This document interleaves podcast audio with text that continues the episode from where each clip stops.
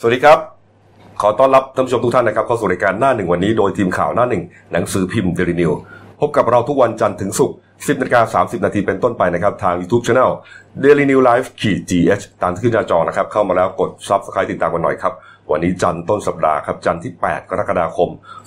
2562 พบกับผมอัจฉริยะโทนุสิทธิ์ผู้ดำเนินรายการ คุณไพศาลชัยเพชรคุณโดนะครับผู้ช่วยนักข่าวหน้าหนึ่งและคุณพีรพัฒน์เกื้อวงศ์ ผู้ช่วยหัวหน้าข่าวหน้าหนึ่งสายการเมืองนะครับ วันนี้อาจจะพบกันช้าสักนิดหนึ่งนะครับ เพราะว่ามีข่าวเรียกว่าเป็นข่าวร้อนเข้ามานะเราก็พยายามหาข้อมูลเพิ่มเติมนะครับ กรณีเมื่อวานนี้ครับตำรวจร้อยเวรสพโซ่พิสัยนะครับ จังหวัดบึงกาฬครับเขารับแจ้งเหตุว่ามีพระเนี่ยถูกฆ่าตายนะฮะมรณภาพในกุฏิเลยนะครับ แล้วก็คนร้ายเนี่ย จุดไฟนะฮะใช้น้ำมันราดแล้วก็จุดไฟเลยเรียกว่าโหดมากนะฮะคุณโดครับเมื่อวานนี้ฮะเหตุการณ์เกิดที่สำนักสงฆ์พระประเสริฐอืมเกิดเทพครับที่บ้านโพธิ์ทองครับตำบลหนองพันธาอำเภอโซ่พิสัยจังหวัดบึงกาฬครับทางตำรวจรับแจ้งเนี่ยเนื่องจากชาวบ้านเนี่ยตอนเช้ามาเนี่ยเข้าไปหาพระปกติ แต่เห็นว่าที่กุฏิพระเนี่ย มีรอยไฟไหม้ออกมาจากหน้าต่างแล้วก็มีเหมือนกับ กระจกแตก อืมแต่ทีนี้ก็มองไปแล้วก็เห็นว่าศพพระถูกแล้วก็เลยแจ้งตำรวจ ทีนี้ตำประตูก็ล็อกจากข้างในตำรวจก็พังประตูเข้าไป ก็พบพระเนี่ยเหมือนดิ้นรนตะเกียกตะกายจากไปที่ห้องน้ำแต่ไม่ทันก็จีวงจีวรไหม้หมดเหลือแต่ประโคตขาดเอวครับ ก็เลยตรวจสอบในที่เกิดเหตุก็ยังพบแกลลอนน้ำมันอืมสองแกลลอนถูกไฟเผาอยู่ในห้อง แล้วก็มีเหมือนกับคบเพลิง อืมอ่าก็อ่าคบเพลิงพันไฟอะโดนเข้าไปครับแล้ว สรุปว่าก็เป็นพระก็คือเป็นพระสมจิตเกิดทรัพย์หรือหลวงพ่อแต่ครับเป็นเจ้าสำนักสงฆ์นั่นเลยอืมตอนแรกก็ยังไม่ได้ระบุว่าเป็นใครพอเข้าครัไปบตรวจสอบชัดเจนแล้วเพราะว่าประตูล็อกจากข้างในก็เลยยืนยันว่าเป็น เป็นพระพระรูปนี้แน่นอน อืมปรากฏว่าในที่เกิดเหตุนะฮะครับเอ่อในกุฏิเนี่ยก็ถูกไหม้ไปด้วย ใช่นะคก็รับไหม้หมดครับไหม้หมดเลยเนี่ยนะฮะแล้วก็เอ่อพบร่องรอยถูกรื้อค้นนะครับทั้งอ่ามามาก็ฮะคงอ่าอันนี้คือไม่ได้ลองตอนแรกตอนแรกคิดว่าเป็นร่องรอยลื้อค้นอ่าเพราะว่าตอนแรกเขานึกว่าพระนอนหงายปกติครับแต่สรุปแล้วเนี่ยเป็นการดิ้นรนของพระอืมเพราะว่าสรุปแล้วประตูล็อกจากข้างในครับ แล้วแล้วก็ตรงหน้าต่างที่เป็นรอยกระจกแตกนะครับ มันก็จะพบรอยเลือด ครับ ซึ่งคาดว่าคนร้ายนั้นไม่ต่ำกว่าสองคนอืมคือแกลลอนน้ำมันมาคนละแกลลอน แล้วก็คบเพลิงคนละคนหนึ่งคบ อืม คือเป็นผ้าเหลืองเหมือนเอาผ้าจีวรผ่าหรืออะไรเงี้ยครับผม มาพันกับไม้ แล้วก็ทุบกระจกระหว่างที่พระท่านหลับอ่า แล้วก็รีบเทน้ำมันคนละแกลลอนอืมแล้วก็โยนเข้าไปก่อนที่จะจุดไฟคบเพลิงอ่าโยนเข้าไปทั้งเป็น ก่อนหน้านี้เนี่ยมีชาวบ้านเขาเห็นนะครับใช่ก่อนที่พระเอ่อสมจิตจะมรณภาพเนี่ยฮะแต่ก็มีชาวบ้านเห็นนะครับ ว่ามีรถเก๋งสีดำเข้ามาจอดในวัดนะครับ แต่ว่ามันก็ไม่มีใครสนใจใช่อะเพราะว่ามันห่างกันสองร้อยเมตรจากอืมชาวบ้านบ้านชาวบ้านที่เห็นแล้วก็ครับอ่าตอนนั้นก็ฝนตกครับ ก็ผเป็นมเป็นเรื่องปกติเหมือนกับมาลูกศิษย์ลูกหาเขาเยอะอืมก็เลยเป็นเรื่องปกติแล้วก็ก็เช้ามาเจอ นั่นก็แสดงว่าเป็นไปได้ว่าไอ้รถเก๋งสีดำนี่แหละใช่เป็นรถของฆาตกรตำตำรวจเขาก็ฟ้องเป้าตรงนั้นเลยครับก็ตอนนี้เออก็ต้องตามล่าต่ออ่าแต่แต่ประเด็นการสอบสวนสืบสวนเบื้องต้นเนี่ยอืมน่าจะเป็นการขัดแย้งกันในหมู่ ในหมู่ของลูกศิษย์อ้าวเพราะว่าเมื่อก่อนหน้านี้รู้สึกจะมีการทะเลาะเบาะแว้งกันในเรื่องซองผ้าป่าครับ ที่มีเหมือนกับต่างคนต่างจะไปทำอืม แล้วก็มีบางคนจะเอาชื่อสำนักสงฆ์เนี่ยไปเล่เล่แจกซองที่กรุงเทพอืมพระท่านก็แย้งบอกว่าไม่เหมาะสม จะไปเรียรายนอกใช่พื้นที่มันก็เกินไปหน่อยใช่เพราะว่ามันเอก็เป็นแค่สำนักสงฆ์ไม่ได้พระเชิงพาณิชย์อะไรขนาดอนั้นเขาบอกว่าหลวงพ่อเนี่ยนะหลวงพ่อสมจิตเนี่ยชาวบ้านเขารักใคร่นะใช่เพราะว่าเอ่อเป็นคนใจบุญน่ะใช่นะครับ ชอบทำเรื่องเอ่อเครื่องรางของขลังทำสมุนสก็มุนคือไพรถ้าจะเป็นพระปกติหนุ่มๆก็รู้ สึกว่าใหม่เหมือนมีวิชาก็คงจะเรื่องสมุนไพรเอ่อเรื่องเครื่องรางของขลังแต่หลังๆ เนี่ย น่าจะมาเน้นที่สมุนไพรแล้วก็ให้ช่วยเหลือชาวบ้านอืมคือเอาง่ายๆที่ที่ที่ชาวบ้านนับถือเพราะว่าไม่ว่าจะดึกดื่นกี่โมงเนี่ยถ้าไปเคาะเรียกแบบลูกหลานไม่สบายครับ จัดยาสมุนไพรให้ทุกคนอ๋อชาวบ้านก็เลย ถวายที่ให้สามไร่ ก็แสดงว่าเป็นเรื่องของเออความขัดแย้งภายในใช่วัดแค่ประเด็นเดียว ใช่ตำรวจมุ่งประเด็นนั้นเลยเหรอเพราะว่าไม่มีสนใจทรัพย์สินเลยเพราะทุกกระจกราดน้ำมันอึบพุบไปอ๋อทรัพย์สินอยู่ครบใช่อืมก็เลดูยต้องฮะมุ่งประเด็นนั้นครับนี่ฮะแล้วก็บอกว่าเป็นพระนักบุญด้วยนะใช่เออหลวงพ่อสมจิตนะอะเดี๋ยวเราไปตามความคืบหน้ากับผู้สื่อข่าวของเรานะครับ ว่าเขาสอบสวนสืบสวนไปถึงไหนแล้วนะตำรวจนะครับ คุณประวีนชัยบุญพิเชษนะครับเป็นผู้สื่อข่าวหนังสือพิมพ์เดนิวและเดนิวไลฟ์ประจำจังหวัดบึงกาฬนะครับ สวัสดีครับ คุณประวีนชัยครับ สวัสดีครับพิครับธีกรทุกท่านครับ ครับ ผมเอ่อความคืบหน้าคดี จุดไฟเผาทั้งเป็นพระนักบุญนะตอนนี้ไปถึงไหนครับเอ่อเมื่อเวลา10นาฬิกาที่ผ่านมานะครับพลตำรวจตรีที่วาบุญดำเนินครับ ผู้บังคับการจังหวัดบึงการครับ ได้ลงพื้นที่ตรวจสอบ แล้วก็ประชุมหารือกับกับทุกภาคทุกส่วนครับ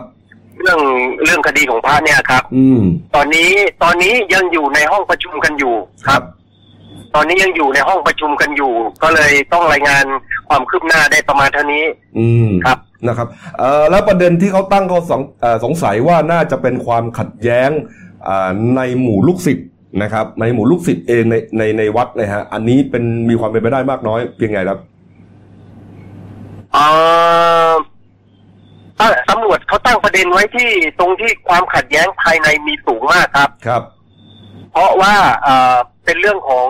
ณตอนนี้มองมองกันว่าเป็นเรื่องของผลประโยชน์ทับซ้อน อืม ซึ่งซึ่งเอ่ออาจจะมีหลายประเด็น แต่ครับ ประเด็นหลักทุกประเด็นเขาก็ไม่จริง แต่ประเด็นหลักๆ เนี่ย ก็คือว่าโยมอุปถาก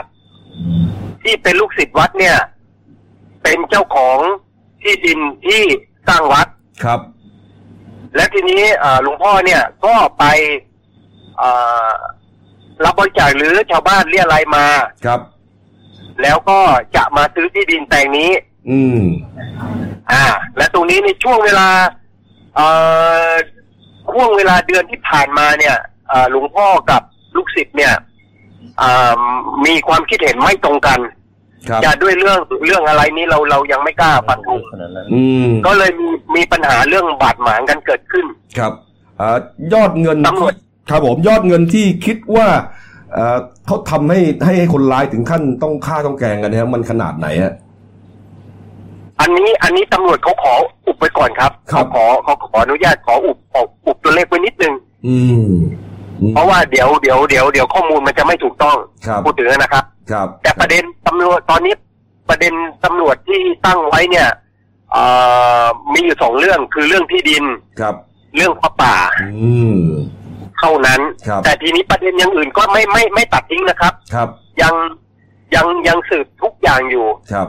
และทีนี้ผลตรวจ DNA เนี่ย คือต้องรออีกหลายสัปดาห์ครับ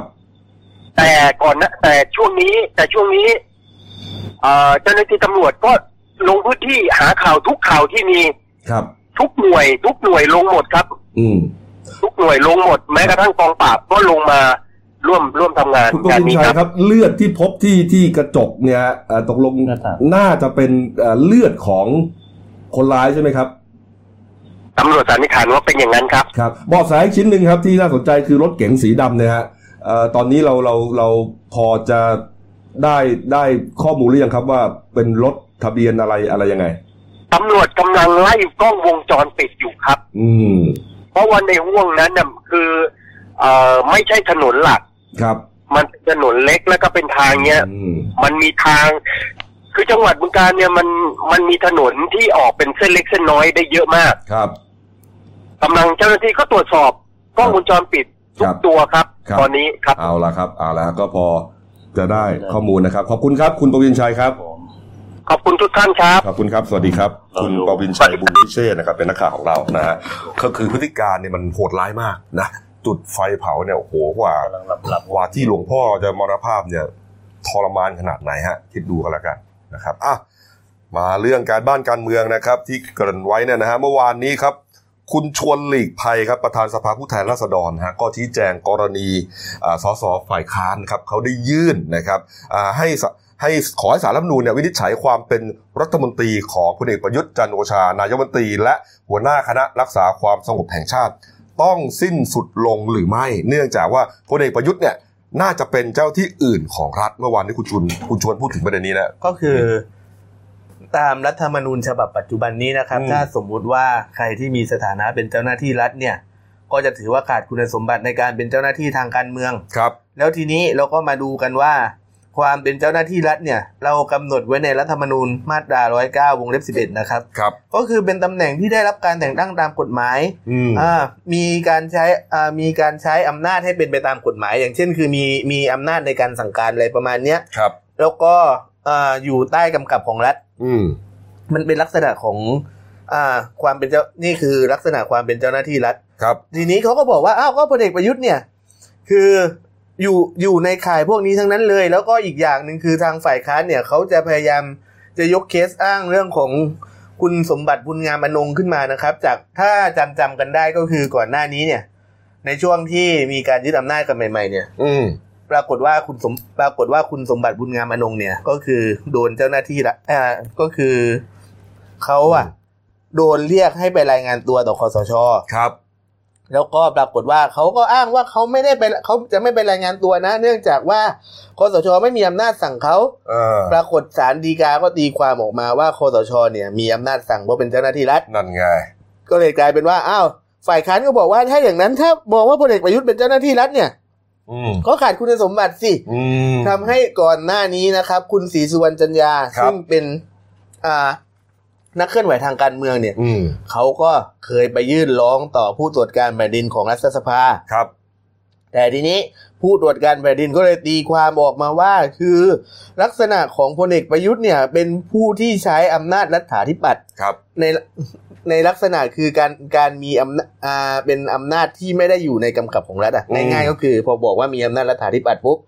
มีอำนาจกำกับรัฐแต่ไม่ได้อยู่ในกำกับของรัฐโโหนี่มันคือคือเรื่องเนี้ยมันเป็นประเด็นมาพักหนึ่งแล้วนะครับตั้งนานแล้วแล้วก็สุดท้ายแล้วก็ยังยังเหมือนไม่ไม่ไม่เสด็จน้ำเท่าไหร่ แต่สุดท้ายก็เอ่อ สารรัฐธรรมนูญเอ่อตอนนั้นเขาไปยื่นที่อะไรนะอ่าไปยื่นแผ่ดิผู้ตรวจการแผ่นดินก่อนครับ ผู้ตรวจการไม่รับตีความอ่เพราะว่าบอกว่าอ้าวก็คือคอสชเข้ามาเนี่ย เป็นในลักษณะอำนาจรัฐาธิปัตย์นะอืมก็ฝ่ายค้านก็ไม่จบนะครับครับ เพราะว่าคือจริง ๆ คือช่วงนี้เราก็พูดกันตรงๆนะว่าอืม รัฐบาลเนี่ยคือยังไม่มีงานทำเนี่ย ฝ่ายค้านก็ยังไม่มีงานทำก็เลยตีรวนกันเรื่องแบบเนี้ยเรื่องเออคุณสมบัตินายกบ้างเออเรื่องนู่นนั่นนี่ที่เอออะไอ้เรื่องที่มาของสวบ้างคุณเออเชื่อสิว่าหลังจากพอพอหลังจากที่ตีความกันเรื่องคุณสมบัติของนายกแล้วเนี่ยอืมจะต้องมีการมาเร่งเรื่องกะเรื่องยติให้สอบสวนที่มาอ่าอ่าให้สอบสวนเรื่องกะกระบวนการสรรหาสวอีกซึ่งครับ ก่อนซึ่งทางฝ่ายค้านเนี่ยยื่นไปสามพักแล้วอืมแล้วก็ทางคุณสุทินคลังแสงเนี่ยก็เป็นแกนนำในการยื่นของเพื่อไทยครับปรากฏเขาก็เจอคุณสมบูรณ์อุทัยเวนกุลซึ่งเป็นเลขาคุณชวนหลีกภัยเนี่ยอืมออกมาบอกว่า คือการยื่นตรวจสอบลักษณะนี้มันยื่นข้ามสภาไม่ได้อืมหมายถึงคุณเป็นสสใช่ปะแล้วคุณจะไปตรวจสวเนี่ย มันไม่ใช่ไม่ได้ต้องให้สวอะถ้าจะยื่นต้องให้สวมันตรวจกันเองครับ ก็เพราะฉะนั้นก็คือลักษณะการ เมื่อรัฐบาลไม่มีงานทำใช่ไหมช่วงอืนี้มอืมอืมฝ่ายค้านก็มีลักษณะการตีรวดไปเรื่อยอ่าๆก็เลยอ่ากลายเป็นว่า เดี๋ยวเรื่องคุณสมบัติของคุณประยุทธ์เนี่ย ว่าจะเข้าข่ายอ่าเป็นเจ้าหน้าที่รัฐ แล้วโดนยุอ่าระวังระงับการเป็นถ้าสมมันจะมีการยื่นต่อศาลรัฐธรรมนูญนะครับอืมถ้าสมมุติว่ามีอืมศาลรัฐธรรมนูญรับก็เขาก็จะคิดกันอีกไป คิดกันต่อไปอีกว่าจะต้องตีความว่าอ้าวถ้าศาลรัฐธรรมนูญรับแล้ว นายกจะต้องระงับการปฏิบัติหน้าที่ชั่วคราวหรือเปล่า แต่ประเด็นนี้ครับคุณวิษณุเครืองามนะฮะรองนายกก็บอกว่าไม่ต้อง ไม่ต้องยุตินะฮะคนละเรื่องกันอืมเป็นกฎหมายคนละมาตรากันอะก็ว่ากันไปนะคนครัละบมาตราครับเขานักข่าวก็พยายามจะเปรียบเทียบกับเคสคุณธนาธรอืมเขาบอกเคสคุณธนาธรเนี่ย มันเป็นเคสที่เกี่ยวกับเรื่อง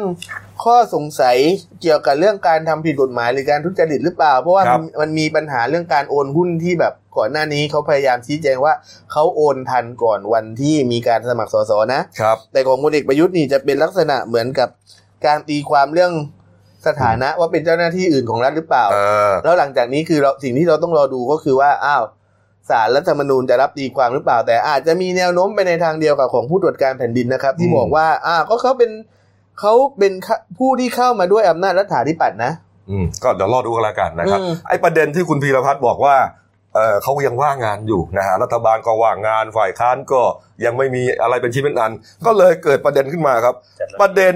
การวิพากษ์วิจารณ์การแต่งกายนะฮะวิพากษ์วิจารณ์การแต่งกายของสสนะฮะโดยเฉพาะสสหญิงนะฮะหลังจากที่จริง ๆ เนี่ยน่าจะเป็นประเด็นมาจากคุณช่อใช่ไหมเอ่อก็พันธิกาวานิชก็เริ่มนะฮะตั้งแต่วันที่ มีการเปิดประชุมสภา เพื่ออมอ่าถ้าจำไม่ผิดนะน่าจะเป็นประชุมสภานัดแรก ๆ เลยไงครับที่ครับเป็นช่วงที่มีการไว้ทุกพลเอกเรียนอินทอืมสุรานนท์อยู่นะครับครับเขาก็ใส่เสื้อแบบของแบรนด์โพเอมนะโพเอมอืมเป็นแบรนด์ไทยที่ดังมากก็ครับคือท่อนบนเป็นสีขาว แล้วก็ท่อนล่างเป็นสีดำเพราะตอนนั้นเนี่ยต้องไว้ทุกข์ให้กับป๋าเปรมก็นะฮะเลยคือมีคุณหมอพรทิพย์โรจนสุนันท์นะครับ ก็เขียน Facebook ถามตั้งคำถามว่าเอ้า แต่งตัวแบบนี้เหมาะสมกับการไว้ทุกข์เหรออืมก็เขาก็เลยแบบ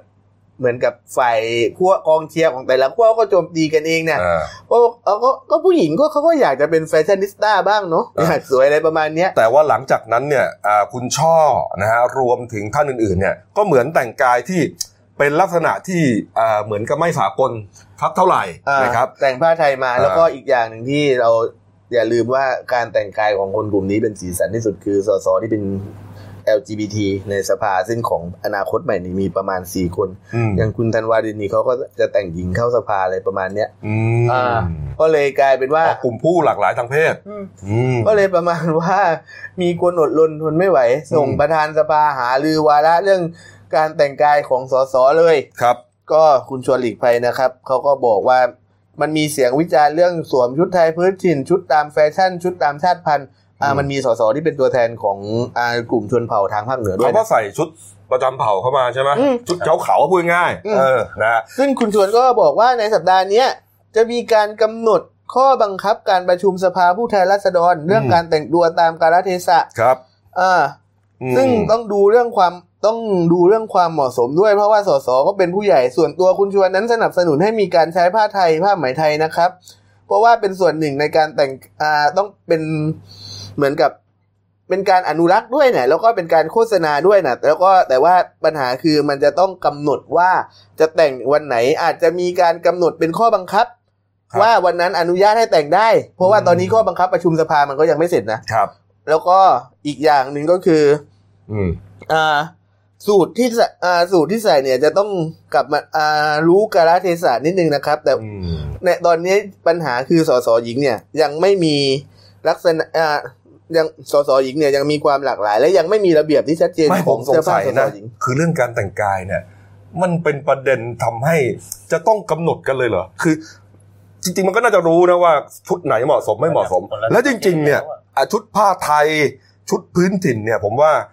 ก็สามารถจะใส่ได้นะเออจะให้เขาใส่อะไรสูตรผู้หญิงเนี่ยเหรอ อย่างเดียวเนี่ยครับคือผู้ชายเนี่ยเข้าใจนะฮะที่เห็นกันก็คือชุดสูทสากลสุสากล หรือไม่ก็เป็นเสื้อพระราชทานที่ใส่กันนะอันนั้นเป็นเรื่องปกตินะครับก็คงไม่มีสสชาชายคนไหนใส่อะไรที่มันประหลาดไปกว่านี้นะก็บอกแล้วไงตอนนี้สภาเขาไม่มีงานทำเขาเลยแต่ผู้หญิงเนี่ยเขาก็ต้องใส่มีผ้าไทยบ้างอะไรบ้างผมว่าลุงมองเป็นเรื่องปกติไม่นะใช่แล้วจะบอกว่าคือคุณมาโจมตีกันเรื่องแบบอ้าวอยากแต่งชุดไทยมาสวยๆเหรือมันดูไร้สาระจังเลยทำไมมีแต่เปลือกเออเอ้าคุณไม่รู้เหรอว่าตั้งแต่ประมาณวันที่ 30 สิงหาปี59เนี่ยอืมพลเอกประยุทธ์จันทร์โอชานะครับนายกรัฐมนตรีเนี่ยเคยมีมติให้ครมแต่งผ้าไทยมาด้วยนะ เออนะฮะเออคือหมายถึงว่าเขา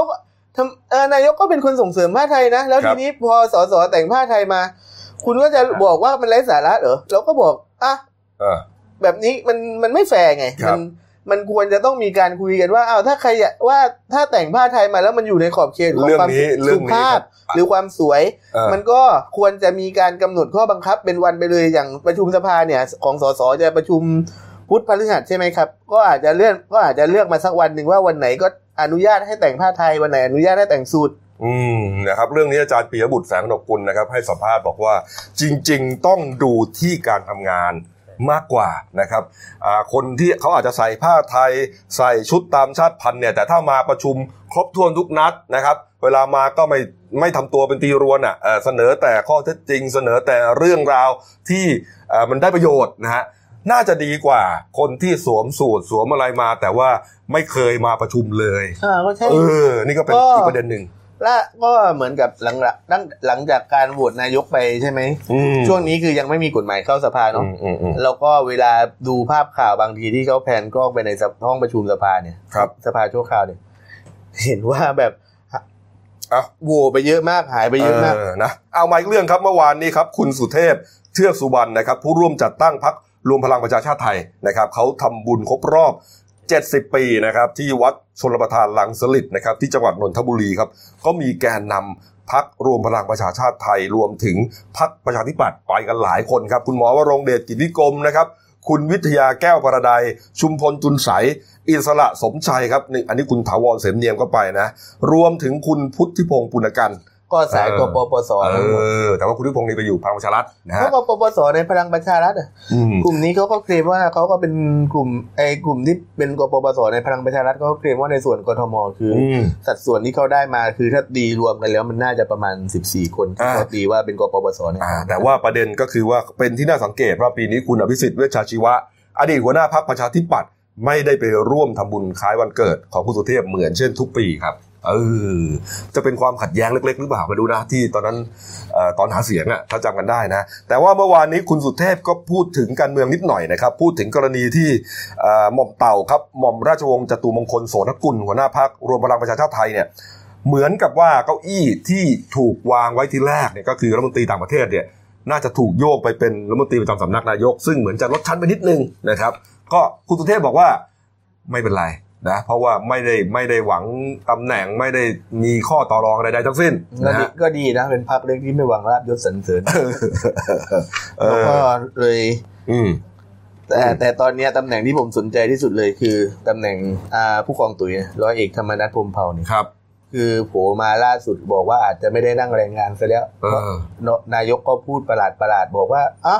ไปเขียนกันเองนะโผเนี่ย ผิดเออสื่อก็ต้องรับผิดชอบก็เลยแบบโอ้โหลุ้นมากเลยนะเออว่าจะได้ไปนั่งกระว่าจะได้ไปนั่งกระทรวงไหน แต่ว่าเหมือนกับมีมีรางสังหรณ์แปลกๆอะว่าไม่ได้ ไม่ใช่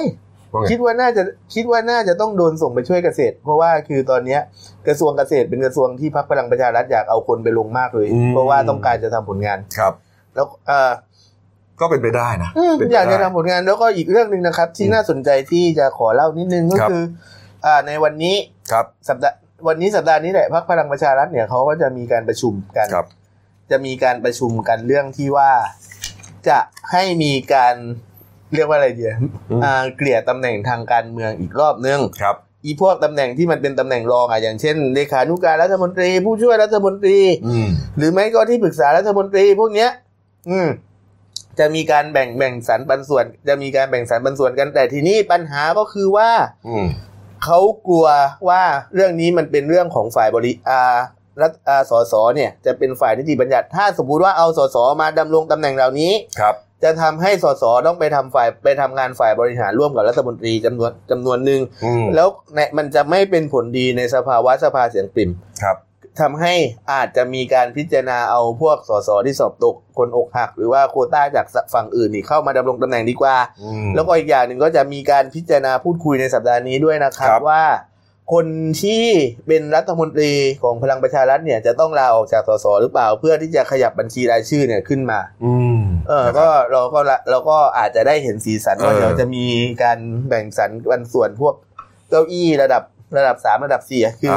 พวกอ่าข้าราชการการเมืองอื่นๆที่ตามตัวสวต่อไปก็รอดูแล้วกันนะว่าเขาจะใช่ขยับยังไงปิดท้ายการเมืองสั้นๆครับคุณทักษิณชินวัตรทวิตผ่านเอ่อข้อเอ่อข้อความทวิตเตอร์ส่วนตัวครับ บอกว่าปีนี้จะงดจัดงานวันเกิด 70 ปีนะครับที่วันที่ 26 กรกฎาคมครับเอ่อเนื่องจากว่าตอนนี้คุณทักษิณอยู่ที่บ้านพักที่ดูไบเอ่อ UAE เนี่ยนะครับ ตอนนี้ที่ดูดูไบเนี่ยอุณหภูมิ 5 เกือบ 50 องศา จัดภายนอกไม่ได้แน่นอน ส่วนในบ้านก็คับแคบเกินไป กินข้าวกับลูกๆก็พอ เพราะฉะนั้นเอ่อคนที่จะเดินทางไปก็ไม่ต้องไปอะก็เลยนะครับกลายอ่าเรื่องคุณทักษิณนี้น่าสนใจอืมในประเด็นครับหนึ่งตรงที่เขาบอกว่าอืมอ่าอาจจะอืมพรรคเพื่อไทยเนี่ยกำลังประเมินว่าคุณทักษิณอาจจะวางมือทางการเมืองจริง ๆ หรือเปล่าในครับประกาศวางมือหรือเปล่าเพราะเขาก็เจ็ดสิบแล้วนะครับ ในงานอืม ในงานวันเกิดเที่ยวนี้แล้วอีกอย่างหนึ่งคือคนที่เป็นแกนนำคนสนิทกับคุณทักษิณก่อนหน้านี้ก็คืออมอ่าเฮียเพ้งพงศักดิ์แล้วก็พงษ์ไพศาลเนี่ยก็ประกาศวางมือไปเออก็จะประกาศวางมือแล้วดังนั้นก็คือ รอดูวันที่เจ็ดเอ้ยรอดูวันที่ยี่หกที่เป็นวันเกิดว่าคุณทักษิณจะประกาศอะไรหรือเปล่าโดยเฉพาะเรื่องท่าทีการวางมือทางการเมือง อืมนะครับอะมาดูการ์ตูนหน่อยครับการ์ตูนขาประจำคุณขวดนะครับนี่ฮะหลังมีเด็กสองคนคุยกันนะครับนี่ฮะมาเลย เอามาหลังเลือกตั้งรัฐบาลได้เริ่มเดินหน้าอย่างเต็มที่ เออ ไอคนหนึ่งก็บอกว่าทำตามที่หาเสียงไว้กับประชาชนประชาชนแหละครับ ไม่ใช่ ตรวจสอบฝ่ายค้านเสื้อผ้าหน้าผมกระซิบที่เราคุยไปเออนะครับเอาเอามาปิดท้ายเบรกนี้ที่ข่าวนี้หน่อยครับ ข่าวเรื่องเกี่ยวกับอาหารกลางวันเด็กนะครับ ที่ตอนนี้ก็ถูกเปิดโปงมาหลายโรงเรียนแล้วนะเริ่มต้นก็ตั้งแต่ที่ไหนอะที่ภาคใต้นะฮะอ่าตอนแรกมันที่ที่ไหนนะ ที่ที่ประจวบเอ่อที่ประจวบหรือที่สุราษฎร์อันดับอ่าแรกสุราษฎร์แล้วก็มีนครศรีธรรมราชนครศรีอ่าอันนี้นี่ก็คือย้ายผอโรงเรียนนะครับ แล้วก็ภาคอีสานก็เจออีกนะครับที่นครราชสีมานะครับ แล้วก็เชื่อว่าอาจจะมีอีกหลายโรงโรงเรียนที่ตรวจสอบไม่ได้นะครับ เรื่องนี้ครับอ่าถึงบิ๊กตู่แล้วแหละนะครับพลโทบีรชนสุคนทปฏิภาสรองโฆษกประจำสำนักนายกรัฐมนตรีครับก็บอกว่าบิ๊กตู่ครับพลเอกประยุทธ์จันทร์โอชานายกรัฐมนตรีครับได้รับรายงานแล้ว แล้วก็ สั่งการเลยนะครับ บอกว่าให้ปราบปรามการทุจริตอย่างจริงจัง ไม่มีการละเว้นนะครับพร้อมทั้งกำชับให้กระทรวงศึกษาธิการร่วมกับกระทรวงมหาดไทยครับ สั่งกำกับดูแลและตรวจสอบทุกโรงเรียนทั่วประเทศอย่างใกล้ชิดนี่ฮะเเพราะว่าลุงตู่เนี่ยเขามองว่าคุณภาพของเด็กนักเรียนเนี่ยสำคัญมาก ถือว่าเป็นอนาคตของชาตินะฮะ ไปโกงไปกินโดยเฉพาะไอ้แค่อาหารเด็กเนี่ยก็ยังไปโกงกันเนี่ยโอ้โหมันรับไม่ได้จริงๆนะครับเขาบอกว่าประเด็นนอกจากจะมีการโกงอาหารเด็กแล้วเนี่ยหมายถึงว่าสมมติมีงบให้หมื่นหนึ่งไปซื้อห้าพันอีกห้าพันเข้ากระเป๋าใครก็ไม่รู้เนี่ยก็มีอีกเรื่องหนึ่งด้วย บอกว่าก็ซื้อครบทั้งห้าทั้งหมื่นนั่นแหละ แต่ว่าแทนที่จะให้เฉพาะเด็กประถมกินอือฮึนะครับเพราะว่าจริงๆโครงการนี้เฉพาะเด็กประถมนะอ่าเลี้ยงมันทั้งโรงเรียนเลยอ่าเลี้ยงมัธยมด้วยครูบาอาจารย์กินหมดเลย มันก็เลยกลายเป็นว่าถูกแชร์ออกไปเยอะไง เด็กก็เลยมากินแต่อะไรวิญญาณไก่วิญญาณฟักนี่แหละวิญญาณฝังนะครับ เออนะเอานะครับ ก็หลายหน่วยงานก็เริ่มที่จะเอ่อตื่นตัวแล้วล่ะนะครับ เรื่องนี้นะ เพราะว่าถือว่าเด็กๆนี่มันน่าสงสารนะเออนะอะเดี๋ยวพักครู่เดียวนะครับ กลับมานะครับช่วงหน้านะมีทั้งรวบไฮโซ อายุน้อยร้อยล้านด้วยใช่ไหมไปโกงเงินเขาหลายล้านอยู่เนี่ยนะแล้วก็มีเรือร่ม เรือบุญล่มนะฮะเกือบจะเอาชีวิตรอดกันนะฮะคุณท่าคนแก่นะครับ ไปทอดกระถินใช่ไหมเออนะครับ แล้วก็มีเรื่องอะไรกันอ่าเนี่ยยาลดความอ้วน เห็นบอกว่ามีตำรวจเข้าไปเก็บสวยแล้วใช่นะครับพักครู่เดียวครับเดี๋ยวกลับมาคุยข่าวกันต่อครับ จากหน้าหนังสือพิมพ์ สู่หน้าจอมอนิเตอร์ พบกับรายการข่าวรูปแบบใหม่ หน้าหนึ่งวันนี้ โดยทีมข่าวหน้าหนึ่งหนังสือพิมพ์เดลิวิวออกอากาศสดทาง YouTube d e l i n e w Live ขีดทีเทุกวันจันทร์ถึงศุกร์10นาฬิกา30นาทีเป็นต้นไป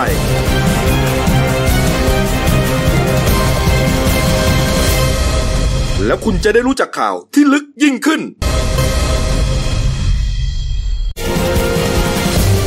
จากหน้าหนังสือพิมพ์ สู่หน้าจอมอนิเตอร์ พบกับรายการข่าวรูปแบบใหม่ หน้าหนึ่งวันนี้ โดยทีมข่าวหน้าหนึ่งหนังสือพิมพ์เดลิวิว ออกอากาศสดทาง YouTube d e l i n e w Live ขีดทีเทุกวันจันทร์ถึงศุกร์10นาฬิกา30นาทีเป็นต้นไป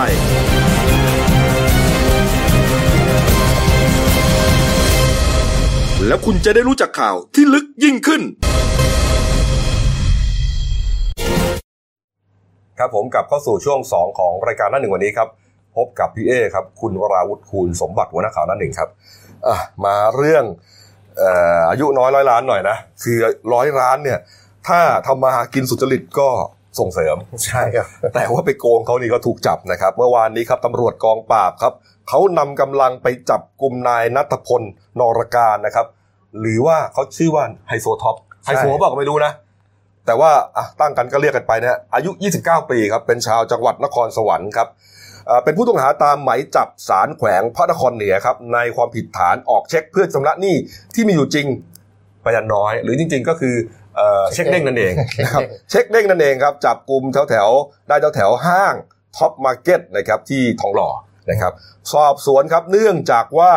อ่านายท็อปคนนี้ฮะไปก่อเหตุนะครับครับอ่าไปซื้ออุปกรณ์ก๊อฟนะครับตามร้านหรูๆต่างใช่ๆตามห้าง แล้วอุปกรณ์ก๊อฟเนี่ยแต่ละชิ้นนี่แพงทั้งนั้น หลักหมื่นบางชุดเป็นแสนนะครับใช่ครับ ก็ทำทีว่าอ้างว่าตัวว่าตัวเองเนี่ยเป็นลูกหลานข้าราชการท่านผู้ใหญ่นะครับ แล้วก็น่าเชื่อถือ เออนะแล้วก็ด้วยความที่เอ่อมาดดีหน้าตาดี ก็มีคนหลงเชื่อ ร้านหลายร้านค้าเนี่ยก็หลงเชื่อนะแล้วก็เหมือนกับว่าซื้อไปก่อนแต่ยังไม่จ่ายเงินไม่ตอนแรกเขาเขาเขาจะซื้อ น้อยๆก่อน อ่า หลักหมื่นเออหลักหแล้วซื้อบ่อยๆก็ก็จ่ายตังค์จ่ายตังค์เออพอมาเออ ขยับเป็นหลักแสนก็ยังจ่ายอยู่อืมทีนี้พอขยับเป็นหลักล้านนี่เอาละหายเออขยับเป็นหลักล้านก็ทันทีว่าเอ๊ะเดี๋ยวผมว่ามาจ่าย ใช่ครับทีนี้มันด้วยความไม่เนื้อเชื่อใจสร้างนะฮะ เครดิตแล้วนี่ เออ นะฮะ ก็เชิดไม่จ่าย แล้วโดนกันไม่ใช่ร้านเดียวนะ โดนหลายร้านเลยนะฮะ เออหลายร้านค้าเลยนะฮะ แล้วไอ้คุณท็อปเนี่ยเอาของไปทำอะไรครับ เขาบอกว่าก็เอาไปขายอ่า ขายตามสนามกอล์ฟนะฮะทั้งในกรุงเทพและต่างจังหวัดนะครับแล้วก็ขายด้วยอายุน้อยหน่อยอะขอขายด้วยราคาต่ำหน่อย ก็คือขายถูกกว่าปกติอะเออขายถูกกว่าปกติคนก็ซื้อกันเยอะไงแล้วเงินที่ได้ก็เอาไปใช้จ่ายฟุ่มเฟือยเออมันก็คิดง่ายๆแค่นี้นะไปสร้างตัวเป็นไฮโซเออประวันะติครับเขาประวัติเขาไม่ธรรมดานะครับ อืมนะครับประวัตินี่ไม่ธรรมดาคืออะไรฮะก็คือโดนเคยก่อคดีมาแล้วหลายคดีนะครับครับ ความผิดฐานช่อโกงและยักยอก อืมก็คือเมื่อก่อนนะเขาเคย ทำรับจำนำรถยนต์ ครับ แล้วก็ไปขายต่อ อืม ก็คือมีผู้เสียหายแบบจำนวนมากนะครับ ในนั้นในจำนวนนั้นมีทั้งดารา อืม พิธีกรดังนะครับ มูลค่าความเสียหายเป็นร้อยล้านอันบาทนี้คือคดีเก่าคดีเก่าคดีรับซื้อรถใช่ไหมฮะจนทำให้เขาได้ฉายาเนี่ยอายุน้อยร้อยล้าน เออ ตอนแรกที่นักข่าวเขียนมาผมถาม อายุน้อยร้อยล้านไม่ใช่อายุน้อยโกงร้อยล้านเขาบอกเขาเรียกกันอย่างนี้เหมือนลักษณะว่าประชดเออ เอาฮะก็ จับกลุ่มดำเนินคดีครับเพิ่งอืมเพิ่งพ้นโทษเมื่อปีห้าเก้าอ๋อแสดงว่าถูกจำคุกไปแล้วด้วยใช่ไหมฮะไปแล้วครับโอ้โหเนี่ยเออนะแล้วก็มีหมายสารอะไรเยอะแยะไปหมดเลยนะเนี่ย อืมนะอะนะครับมามาเรื่องนี้ฮะโอ้โหนี่ฮะเรื่องโปะล่มใช่ไหม เป็นกลุ่มคนบุญเนี่ยนะจะไปทำบุญนะครับ เหตุเกิดที่สพผักไข่ จังหวัดพระนครศรีอยุธยาครับตำรวจเนี่ยเขารับแจ้งว่ามีเหตุโป๊ะล่มนะครับ แล้วก็มีผู้บาดเจ็บหลายรายบริเวณวัดโพผักไข่ครับเอ่อภายในแม่น้ำน้อย แม่น้ำน้อยก็คือแม่น้ำที่แยกจากแม่น้ำเจ้าพระยาออกไปเนี่ยนะครับใช่ครับ ก็ไปตรวจสอบนะฮะโอ้โหเนี่ยฮะกำลังโกลาหลแล้วพี่ฮะก็คือคณะเนี่ยเป็นคณะบุญนะครับมาจากอืมจังหวัดบุรีรัมย์ครับ ก็มากันเกือบร้อยคนนะครับอืมก็ตั้งเจตนาคือจะมาทอดพระป่าสามัคคีที่วัดตาลานใต้นะครับอืมอำเภอผักไห่จังหวัดอยุธยาครับ ทุกทุกทีเขาทุกปีเขาจะมาทางเลยทางทางรถครับมาปีนี้อยากจะเปลี่ยนบรรยากาศหน่อยมาทางเรือ ก็จัดเป็นเรือลาก เรือลากหนึ่งลำแล้วก็มีโป๊ะก็มีโป๊ะอีกสองลำก็เป็นเป็นสามลำเป็นขบวนก็เหมือนเหมือนลากลากแพที่เมืองกาญแล้วก็ไม่ได้ไม่ได้เร็วมากอ่าก็ลากมาเรื่อยๆก็สบายสบายๆนะชมวิวข้างทางใช่ไปจน จนมาจนมาถึงหน้าวัดโพผักไห่เนี่ยครับอืมคล้ายๆกับคนเนี่ยไปไปเข้าไปนั่งอยู่ในโป๊ะลำหนึ่งมากเกินไป คือไม่ได้ไม่ได้เฉลี่ยทำไมมันเกิดเอียงแล้วก็ล่มครับ ก็คนเท่าคนแก่ก็เกือบเกือบร้อยชีวิตนะครับโอ้โหว่ายกันต้มแต้มต้มแต้มโชคดีที่ที่มีแบบชาวบ้านมีชาวบ้านแถวนั้นน่ะ เห็นแล้วก็มีกู้ภัยมาได้เร็ว ก็เลยช่วยขึ้นมาได้หมดโอ้โหนี่ เรียกว่าเคราะห์ดีมากนะใช่ก็คือว่าช่วยได้หมดเนี่ยปกติเนี่ยล่มกลางแม่น้ำเนี่ย เราก็เลยมีเคยมีข่าวอยู่นะใช่คล่มรับไปเนี่ยจะต้องมีผู้สูญเสียนะครับนี่เคราะห์ดีมากนะก็จะเป็นจะเป็นข้อดีซ้ำอีกทีคือ ปีนี้น้ำยังไม่เยอะเท่าไหร่อ๋อน้ำก็ปริมาณไม่ลึกมากมันหน้าแรงพอดีนะครับแต่ว่าตอนนี้ก็ฝนตกแล้วล่ะ ใช่ครับ เออนะครับ ก็เนี่ยฮะก็ปรากฏว่าเอ่อคนที่อยู่ในคณะเนี่ยส่วนใหญ่ก็จะเป็นคนเฒ่าคนแก่ครับนะคนทำบุญนะครับ วัยรุ่นไม่ค่อยมี ทีนี้พอ พอล่มไปแล้วนะฮะพอช่วยกันได้ก็ไปนับจำนวนกันใหญ่เลยนะนับจำนวนที่สาราการประเรียนปรากฏว่าครบเว้ยครบโอ้โหโชคดีอะโอเคเอแต่อแต่พวกทรัพย์สินติดตัวมันหล่นไปในน้ำเยอะเลยนะครับเอาแล้วทำไงกันเนี่ยก็ไอ้เจ้าหน้าที่ลงไปงำเขาต้องไปงมเงินทีหลังแล้วครับเออนะกระโปรงกระเป๋านี่หายกันหมดที่ทางคดีตำรวจเขาก็มองว่ามันน่าจะเกินฮะน้ำหนักเกินน้ำหนักเกินนะครับโป๊ะเนี่ยน่าจะรับได้ประมาณ 30 ครับ แต่ก็ดันใส่ไปซะ อาจจะเต็มโป๊ะเลยอ๋อก็คือคือมันมีสามสองโป๊ะเลยอาจจะไปเฉลี่ยไปอยู่โป๊ะอีกโป๊ะหนึ่งมากเกินไปโป๊ะซึ่งเยอะนะซึ่งถ้าถ้าเฉลี่ยกันทุกลำมันคงไม่ไม่ล่มหรอกครับครับนะอาจจะไปชมวิวอะไรกันท้ายเรือท้ายขบวนอะไรเงี้ยอืมจริงๆผมก็ชอบนะ เดี๋ยวนี้เขามีเขามีเนี่ยพวกเนี้ยทัวร์ร่องแม่น้ำเจ้าพระยาใช่ไหมฮะใช่ครับมีบางบางบางบางปุ๊บก็มีเหมือนบุฟเฟ่ต์ด้วยชิวๆหัวละเก้าร้อยหัวละใช่พันมีเนี่อายหารให้กินด้วยเออนะ เออก็ต้องระมัดระวังนะเพราะว่าโชคดีถ้านะก็โชคดีกันไปครับอืมนะครับยังได้ทำบุญครับครับนะหมายเรื่องครับ เรื่องยาลดความอ้วนเถื่อนนะครับ หลังจากที่ตำรวจเนี่ยเอ่อเขาตามจับกลุ่มได้นะ มันเหตุเนี่ยมันเกิดจากว่ามีผู้เสียหายคนหนึ่งครับ สั่งซื้อยาลดความอ้วนมากินนะสุดท้ายเสียชีวิตนะครับ ก็หมอที่อ่างทองนะฮะเป็นเป็นชาเอ่อคนเขาเขาเป็นชาวอ่างทองนะเขาบอกว่า เกิดจากหัวใจเต้นผิดจังหวะจากการใช้ยาลดความอ้วนโอ้โหเท่านี้เองนะตำรวจเขาก็เต้นเลย อันนี้ท่านพลตำรวจเอกสุวิอืมวีรชัยทรงเมตตาครับรองพบตรก็เลยลงมาอีกครับก็ไปตรวจสอบก็เหตุเนี้ก็น่าจะมาสองวันแล้วครับที่เขาไปทลายโรงงานครับ ที่ปทุมธานีกับครักาบฬสินธุ์ ก็พบว่าเป็นโรงงานใหญ่ที่สุดครับที่บรรดาของอันนี้แล้วก็เมื่อวานก็เลยมีการแถลงใหญ่ในภาพเพนี่ราะว่าคือการเผาทำลายหลักใช่ฐานเพราะจากการเอตรไปวจถึงสอบที่โรงงานเนี่ยน่าจะเชื่อมโยงกับ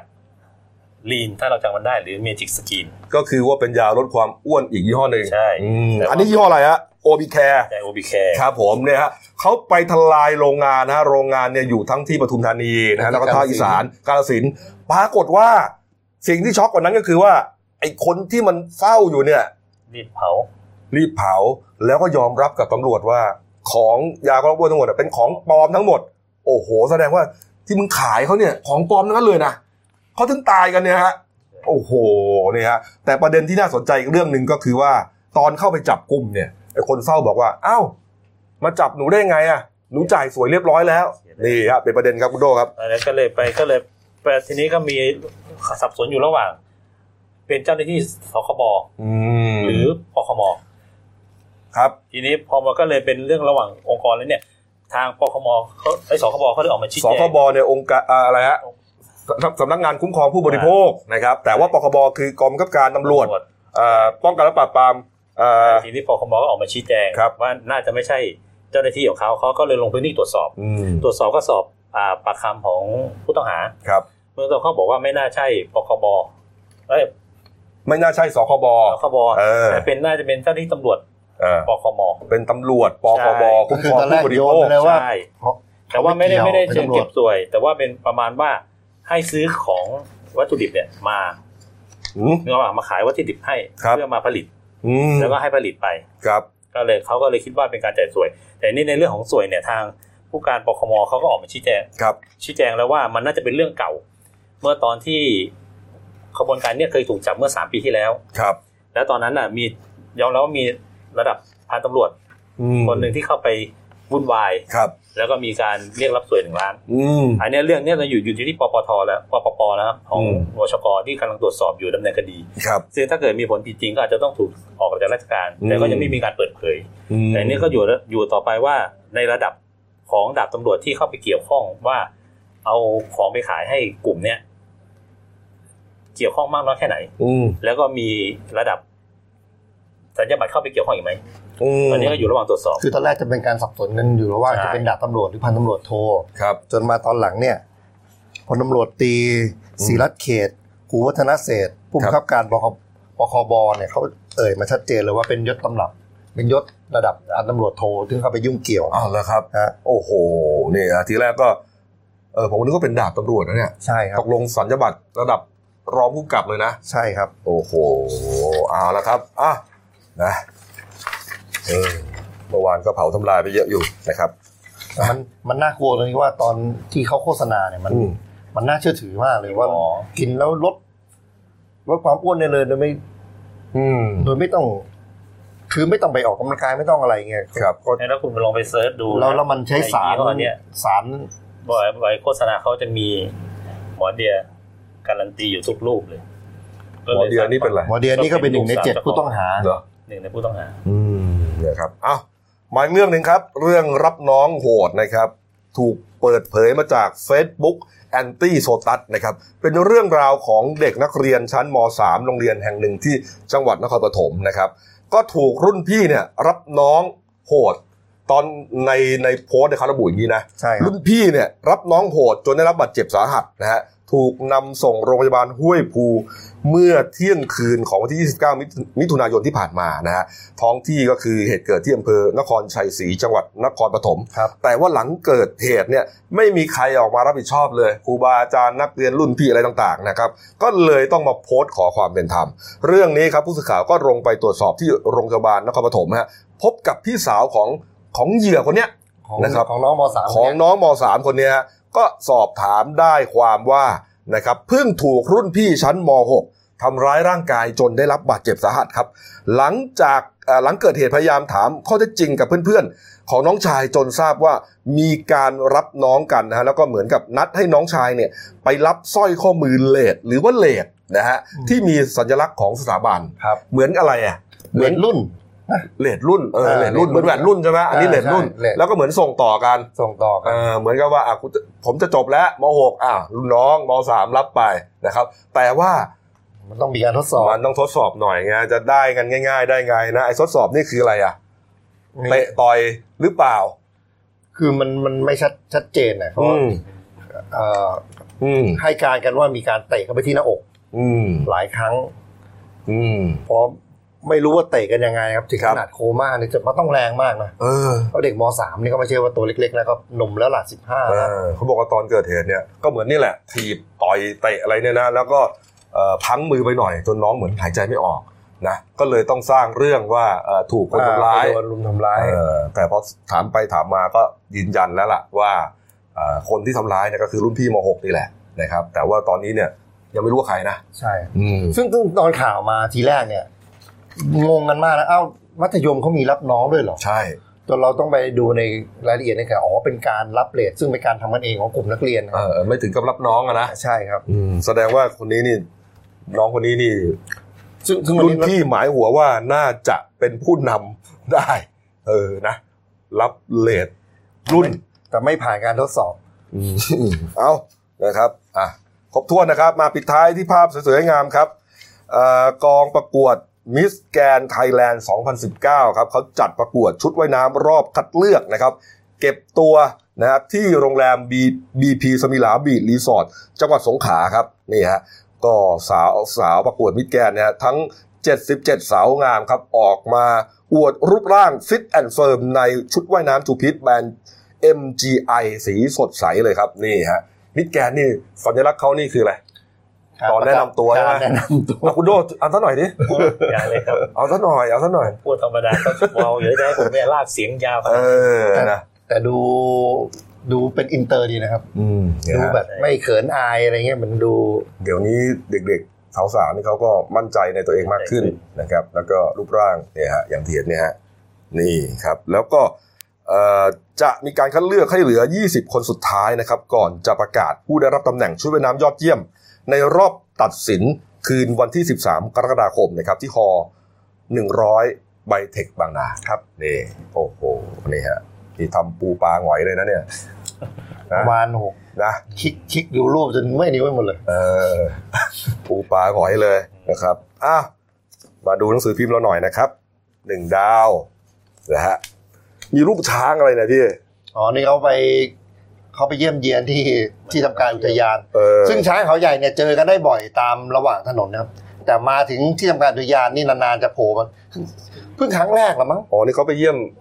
เจ้าหน้าที่กับนักท่องเที่ยวเขาคงจะหอมกลิ่นอาหารนะครับเออแล้วไปวันถูกวันด้วยนะวันอาทิตย์คนเยอะด้วยไปวันโอ้โหไปวันอาทิตย์โอ้โหเออเห็นผมไม่ตูอยาดกนึกภาพเลยว่าจะวิ่งกันยังไงเออเห็นตูดช้างนี่น่ารักมากนะอ้วนอ้วนนะเออเอา